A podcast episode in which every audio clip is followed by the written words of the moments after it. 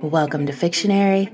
I'm your host, Deetra, and I'm so glad that you're here and that you are you. If this is your first time visiting us, welcome, and I hope that you enjoy.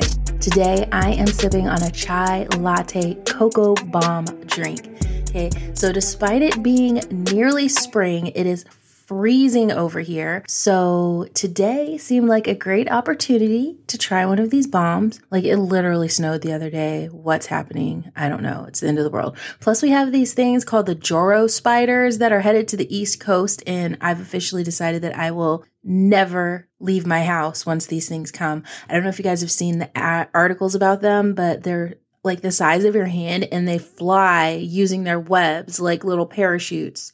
Every time I talk about it, I start feeling like a panic attack rising up. Spiders, I can't do it. I cannot do it. I won't do it. I will not leave the house. So, Joro spiders, go back to where you came from. Okay? You're not welcome here. But anyway, back to my drink. My cocoa bomb drink. Chai latte cocoa bomb. Happy making, peaceful making. Wusa. All right. So I kept seeing these things on Instagram and I never had the chance to try one. And then I went to this cute candy shop in the snow with my friend. Um, yeah, it happened. I don't know why it snowed the other day, but it did. But anyway, we discovered this cute little candy shop called the Candy Jar. And if you're ever in Collingswood, New Jersey, check them out and satisfy your sweet tooth because it's so adorable and they have such good candy. So, anyway, when I saw the Cocoa Bombs, I knew that my moment had finally come. So, they had a lot of options. They even had a unicorn Cocoa Bomb, which I was very tempted by, but I went with the chai Cocoa Bomb because chai not. I can't help it. I'm a cornball. So you can check out our Instagram, our TikTok, Facebook, Twitter, wherever, and watch a quick video of me making the deliciousness of which I am currently partaking. And you will feel jealous and then want to go and get yourself a cocoa bomb and do this as long as it's still cold. Because, you know, once the temperature gets to a certain degrees, cocoa bombs are not a cute look. It's too hot. You like, you need to drink cold drink. But anyway. So, this week, I want to talk about something a little bit different, still in the same vein of what we've been talking about, but just a little bit different. Um, so, we've been talking about red flags and green flags that we should be on the lookout for in dating, but the focus has been on other people. So, today, I pose the question what if I am the red flag? Okay. This is not an easy question to ask myself. Now, I'm a fan of ret- introspection and um, not retrospection, introspection. Although, in retrospect, I guess I am introspectively looking. I, I give up. Anyway, I'm a fan of introspection, and I realize that there are some things that maybe I'm bringing to the table that could come off as a red flag. And there's questions that this raises for me. Like, first, are the things that might be considered red flags parts of me that I'm unwilling to change? Like, are they a part of my character, my morals, my belief system? Or are they behaviors or attitudes or actions that don't invalidate who I am? Second, if they are things that I'm willing to change, how the hell do I do that? Um, then also, why am I exhibiting these red flags in the first place? Are they red flags I'm subconsciously throwing out there to stop a play like a form of self defense? Are they a response to something I'm picking up from the other person? Are they learned behaviors I'm just parroting because it's what I think you're supposed to do in a dating scenario? Many questions, people. Many, many, many questions. So, potential dates or partners, beware. anyway, today I'm going to talk about a couple of the red flags that I've seen in myself. And, you know, maybe you might have recognized some of these in yourself. My first big red flag is indecisiveness. Okay. I know that I could come off as a, as wishy-washy or unsure of myself. I'm a 9 wing 1 in the Enneagram system. So if you're familiar with that, it's it isn't a big surprise. I don't like to offend people and I like to keep the peace. Hello. Let's all get along. Can't we all just get along? That's my mentality. So instead of clearly stating how I feel about something, I try to feel out what the other person is feeling and then respond in a way that would seemingly make them happy, thereby keeping the peace. And that's the simple answer, guys. The more complicated is that sometimes I'm self sabotaging because I don't really care, meaning I don't really have strong feelings for the person or the situation, and it's not something that I want to make work. And it's easier to just let them come to that conclusion on their own rather than me being the one to end it. Because I like to keep the peace. I know, it's the punk's ways out, guys. It's a punk way out. And like I said, I am in the midst of realizing my own red flag tendencies and working on them. The other, more complicated view is that I care so much, I'm self sabotaging because I don't want to say or do anything that will make the person want to leave. And, you know, that's just as bad as the other. Like, it's a form of manipulation. And I really hate attaching that word to myself, but I realize that it can be a way to manipulate a situation to get it to have the outcome that you want. And I don't want to be a manipulative person. So, something that I'm working on. Now, the problem arises in determining which one it is. Is it because I care too much or I don't care at all? Me. I think, you know, I figure it out eventually. So, my second and the final red flag, self red flag that I'm going to share for today, is one that I think maybe a lot of people struggle with when dating and when meeting new people. Um, I'm going to call it the shiny person syndrome. See, I want the person I'm with to see me in a certain light. You know, I want them to have heart eyes, like look like the heart, the emoji with the heart eyes, right? Or like, you know, when in an anime, when the love interest enters and they're surrounded by flowers and sparkles, and you're just like, the wind blows and their hair just waves, and you're like, oh, this is the love interest. They're so wonderful and shiny. I want to be a shiny person. I want to maintain that allure and that view of me as interesting and beautiful and sparkly like a damn Twilight vampire, guys. I'm trying to be a Cullen, y'all, and it's not fair because they had literal centuries to develop their shine. And you know, despite what my little nephews might think, I'm not quite there. I'm not centuries old, okay? So while I have my shiny moments, that's not fully the woman that I am. And it's freaking nigh on impossible to maintain the shiny facade over a long period of time. Eventually, something gives. You know, my hair's not on point. I don't feel like wearing makeup. I'm hangry and I have a tood, or I tell the same stupid story for the millionth time. Like, we all want to be with someone that we can fully be ourselves around. But 90% of the time when we meet people, we give them an altered, amped up, bombastic, sparkly ass version of ourselves instead of like the real. And I'm working on it, guys. Like I said, shiny person syndrome is a real thing and I suffer from it. Okay? I'm trying to find the balance because shiny me is real. Like she's there, she's real, but so is sweatpants, Netflix marathon, bedhead, and chips me. And if I'm being completely honest, that sweatpants, Netflix marathon, bedhead, and chips version of me is probably like the me I am most of the time. And shiny me, maybe, you know, like 20% of the time. Depends on what's going on in my life. Could go higher, could go lower. She's there. That's all I'm saying. So I'm working on it.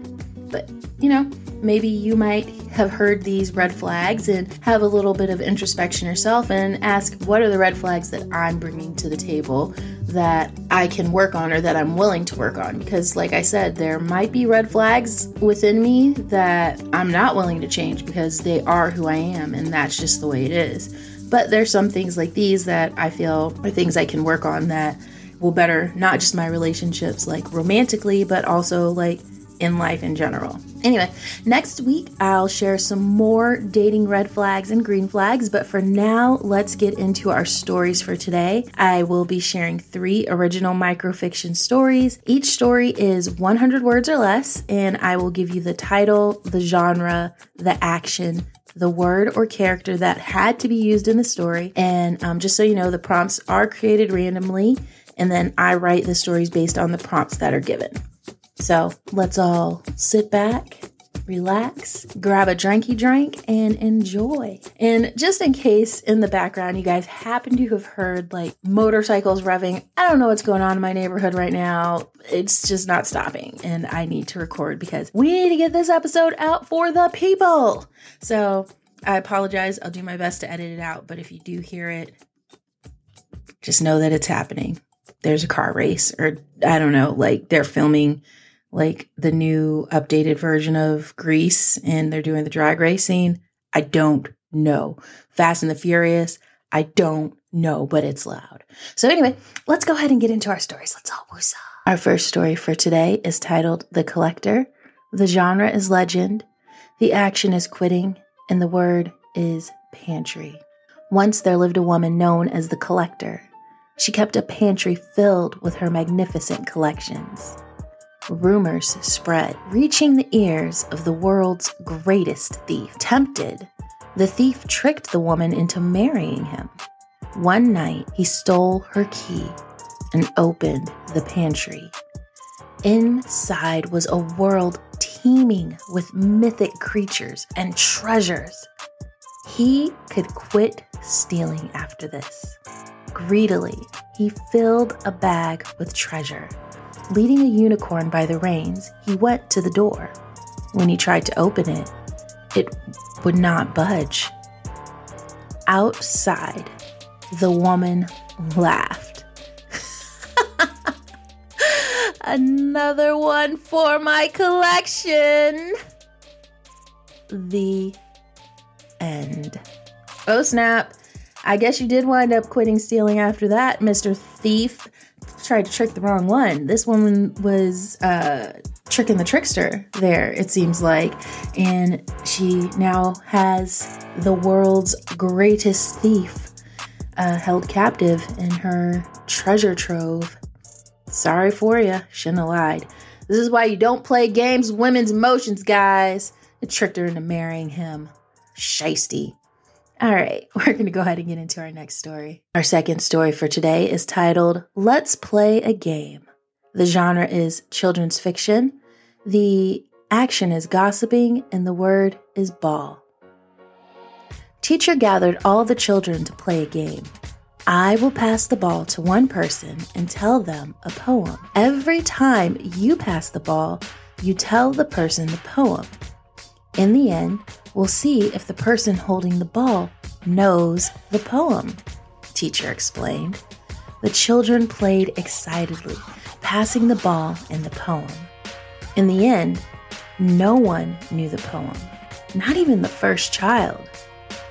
This game is like gossip. When we gossip, the story changes each time it's told until the truth is lost. When we gossip, we all lose. The end. Oh snap, teacher coming through with some fire. Guys, when we gossip, we all lose.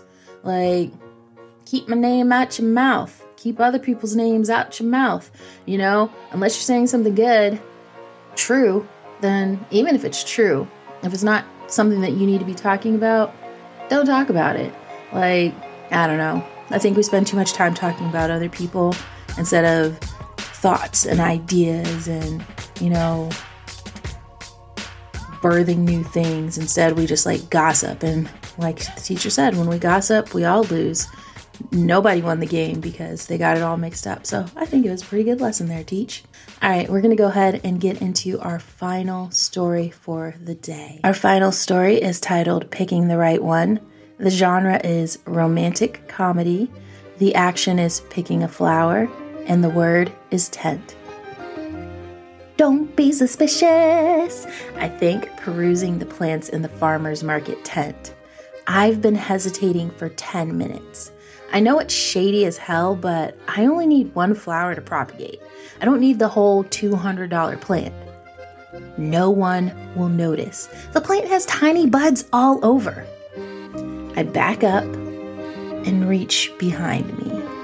Fondling the plant, I search for the perfect bloom. My fingers connect with something. Suddenly, I'm holding a bloom and a piece of paper. I turn and see the super hot owner walking away. I have a flower and his number. The end. All right, guys. I think I write these stories because this is like my ideal. Like I'd like I'd love to have like a meet cute like this, like just like one of these super cute like stories like this. I read too much romantic fiction. I've watched too many romantic comedies. My brain is tainted.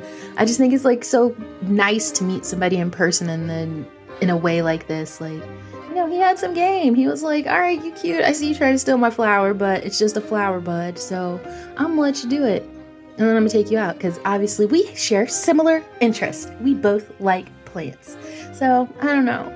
Fingers crossed, maybe I'll have one of these uh, types of meetings and it'll prove fruitful. Anyway, I just made myself sad. back to online dating, the realities of life right now.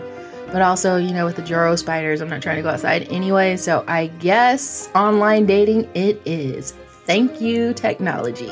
All right, guys, it's been real, and I hope that you enjoyed the stories and our little uh, chisme for today. If you love Fictionary, please go to the show notes. I have a link in the in the notes uh, to a competition, uh, Podcash's competition uh, to write a love letter to Fictionary, and we have the opportunity to win some money that will help to develop the show, do some things because I want to get the swag store started this season. Um, and that would definitely help bring that to fruition. So if you can, if you're so inclined, just follow that link and uh, just write a quick, you know, two sentence, one sentence letter saying why you think Fictionary is awesome. I would greatly appreciate it. Anyway, guys, until next time, keep on reading and avoid the Joro spiders.